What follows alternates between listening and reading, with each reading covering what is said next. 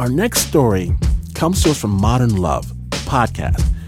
It's a collaboration between the New York Times and WBUR in Boston, where they take pieces from the Modern Love column and ask actors to perform them. This story is by Stephanie Saldana. When Stephanie was 27 years old, she thought her calling was to become a nun. But at a monastery in the Syrian desert, she met a monk who made her rethink everything. It's read by Linda Cardellini. Snap Judgment. The first time I saw Frederic, he was wearing a long monastic habit and carrying a battered teapot. Would you like some tea? He asked. When I said yes, he smiled and lifted the teapot high, tipping it slightly so the tea poured in a long, steaming arc. The man clearly poured a lot of tea. At 27, I had just arrived in Syria on a year long fellowship to study the Prophet Jesus in Islam. I was living in a dilapidated room in the old city of Damascus with decaying wooden doors, a non flushing toilet, and a 73 year old Armenian neighbor. This was six years ago, when refugees from the war in Iraq were flooding the city, and my Arabic studies were progressing at a painfully slow pace. The cacophony of Damascus life exhausted me, not to mention the stream of admonitions from my neighbor. What? Are you wearing that outside? People can see your legs. What? You're from Texas? Do you know George Bush? By the end of the week, I was ready to escape to the desert. The monastery of Deir Mar Musa is perched atop a mountain, and it can be reached only by climbing 350 stairs. The monastery had been built into the cliff some 1500 years before, and the building occupies a space that appears to be nestled exactly between earth and sky.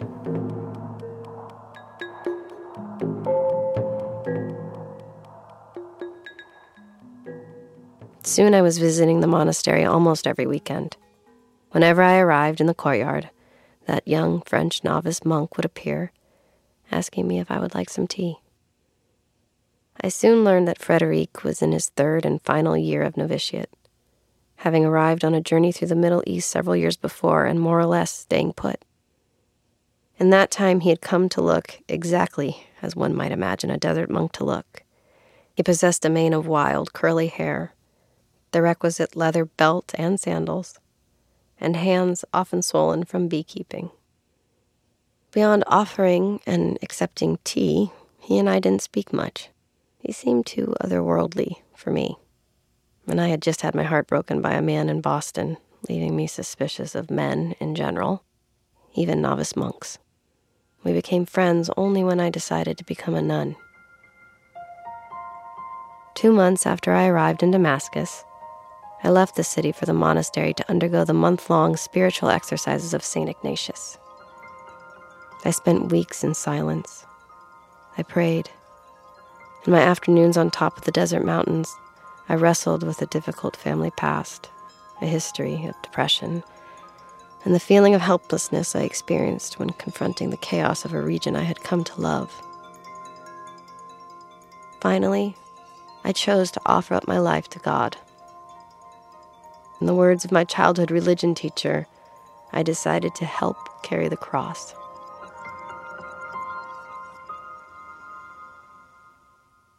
I never knew if God accepted my offer. My body didn't. A few weeks after I decided to become a nun, I grew so sick that it hurt to breathe. I spent two weeks in my bed in Damascus waiting to die, allowing my 73 year old neighbor to ply me with 7 Up which he insisted could cure any malady, from flu to cancer. My neighbors referred to my illness as the sickness of sadness. When I finally returned to the monastery, Frederic found me sitting alone in the chapel, weak and overwhelmed. He approached quietly and sat near me for a long time. Finally, I began to speak about my month in the desert, about my confusion regarding my decision to become a nun. He listened. Getting up to leave, he said, I never really thought you should become a nun. Why? Because you don't believe in resurrection. He didn't say it cruelly. In fact, he sounded sad. What do you mean? It's simple, Stephanie. You don't love your life. And I didn't. Not the life I had left behind in America, and not the life I had assumed in Syria. But I wanted to start. That February, in Damascus, I set out in search of beauty. I studied the Quran, pausing to hear the music hidden in the verses. I watched children playing at the Umayyad Mosque at dusk, their bodies glowing golden as the sun set on the marble tiles. I began to speak Arabic, delighting in the cadence of the Syrian dialect. Then on Thursday nights, I traveled to the monastery, where I prayed, walked in the desert, and talked to Frederic. In the beginning, we spoke mostly about God, but we recognized something familiar in each other.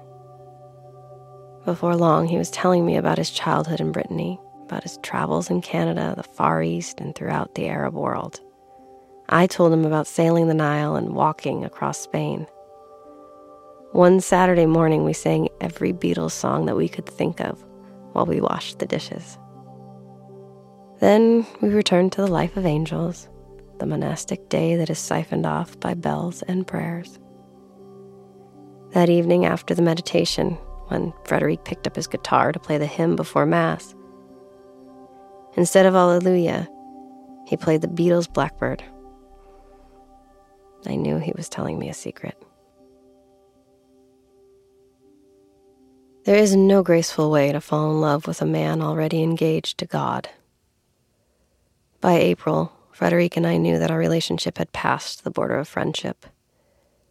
I blamed myself. Was I trying to compete with the divine? Was I temptation embodied like those evil women who seduced monks in the legends of the Desert Fathers?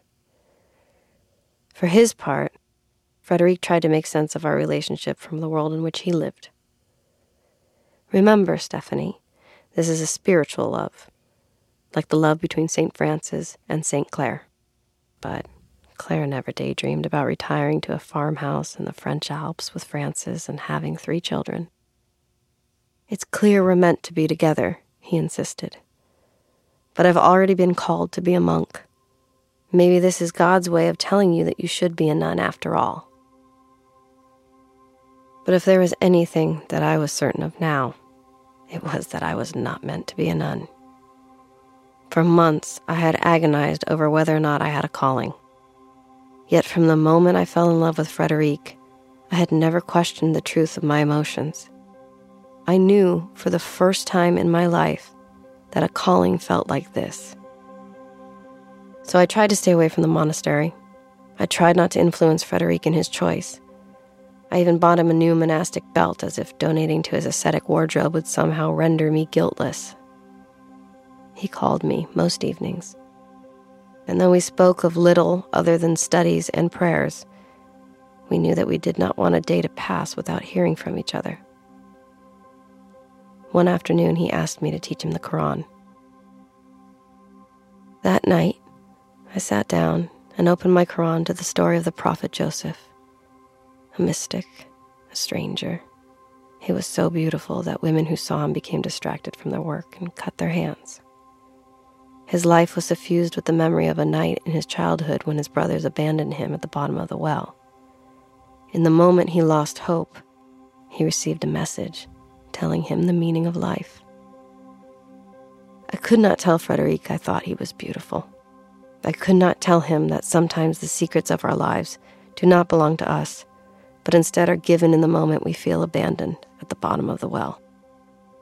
Instead, I sent him the passages on Prophet Joseph. I added a note saying that it contained the story of a beautiful young man, exiled far from his family, who dreamed great dreams, and through those dreams, understood the world. It was the first love letter I ever sent him.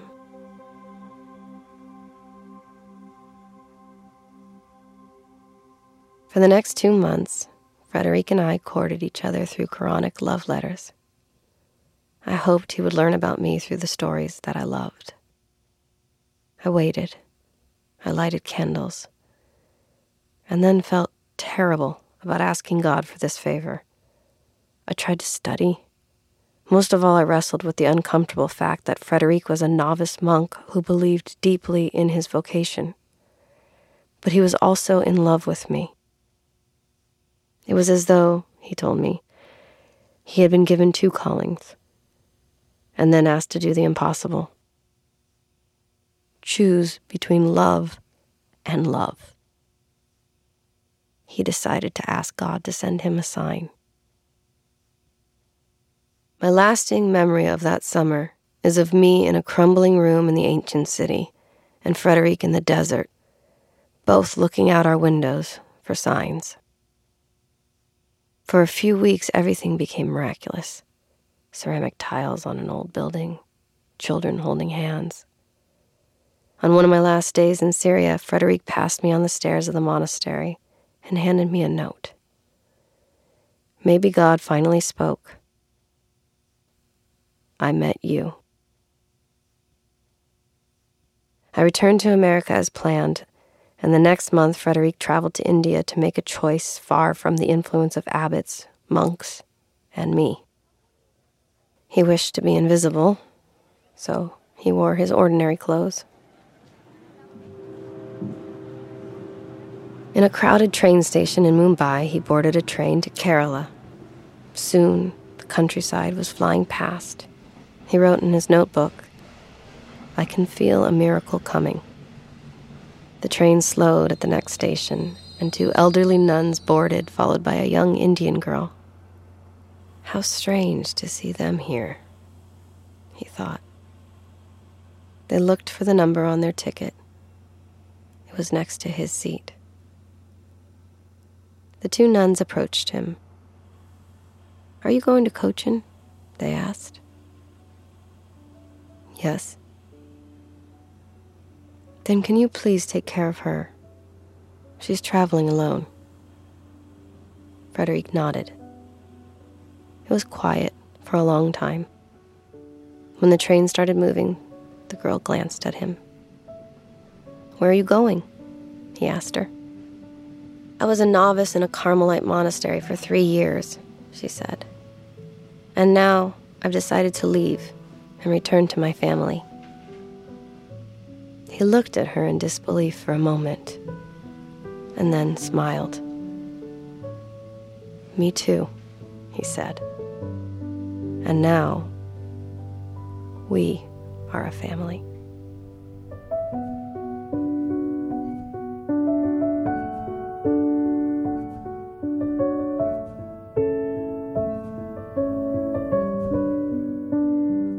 That's Linda Cardellini reading Stephanie Saldana's piece, Signs, Wonders, and Fates Fulfilled. There's a lot more to this story, including a deeper interview with author Stephanie Saldana and an interview with Linda Cardellini, the actor who performed the story. And if you want to hear more, go and check out the Modern Love podcast where you can hear Stephanie recount the story in her own voice.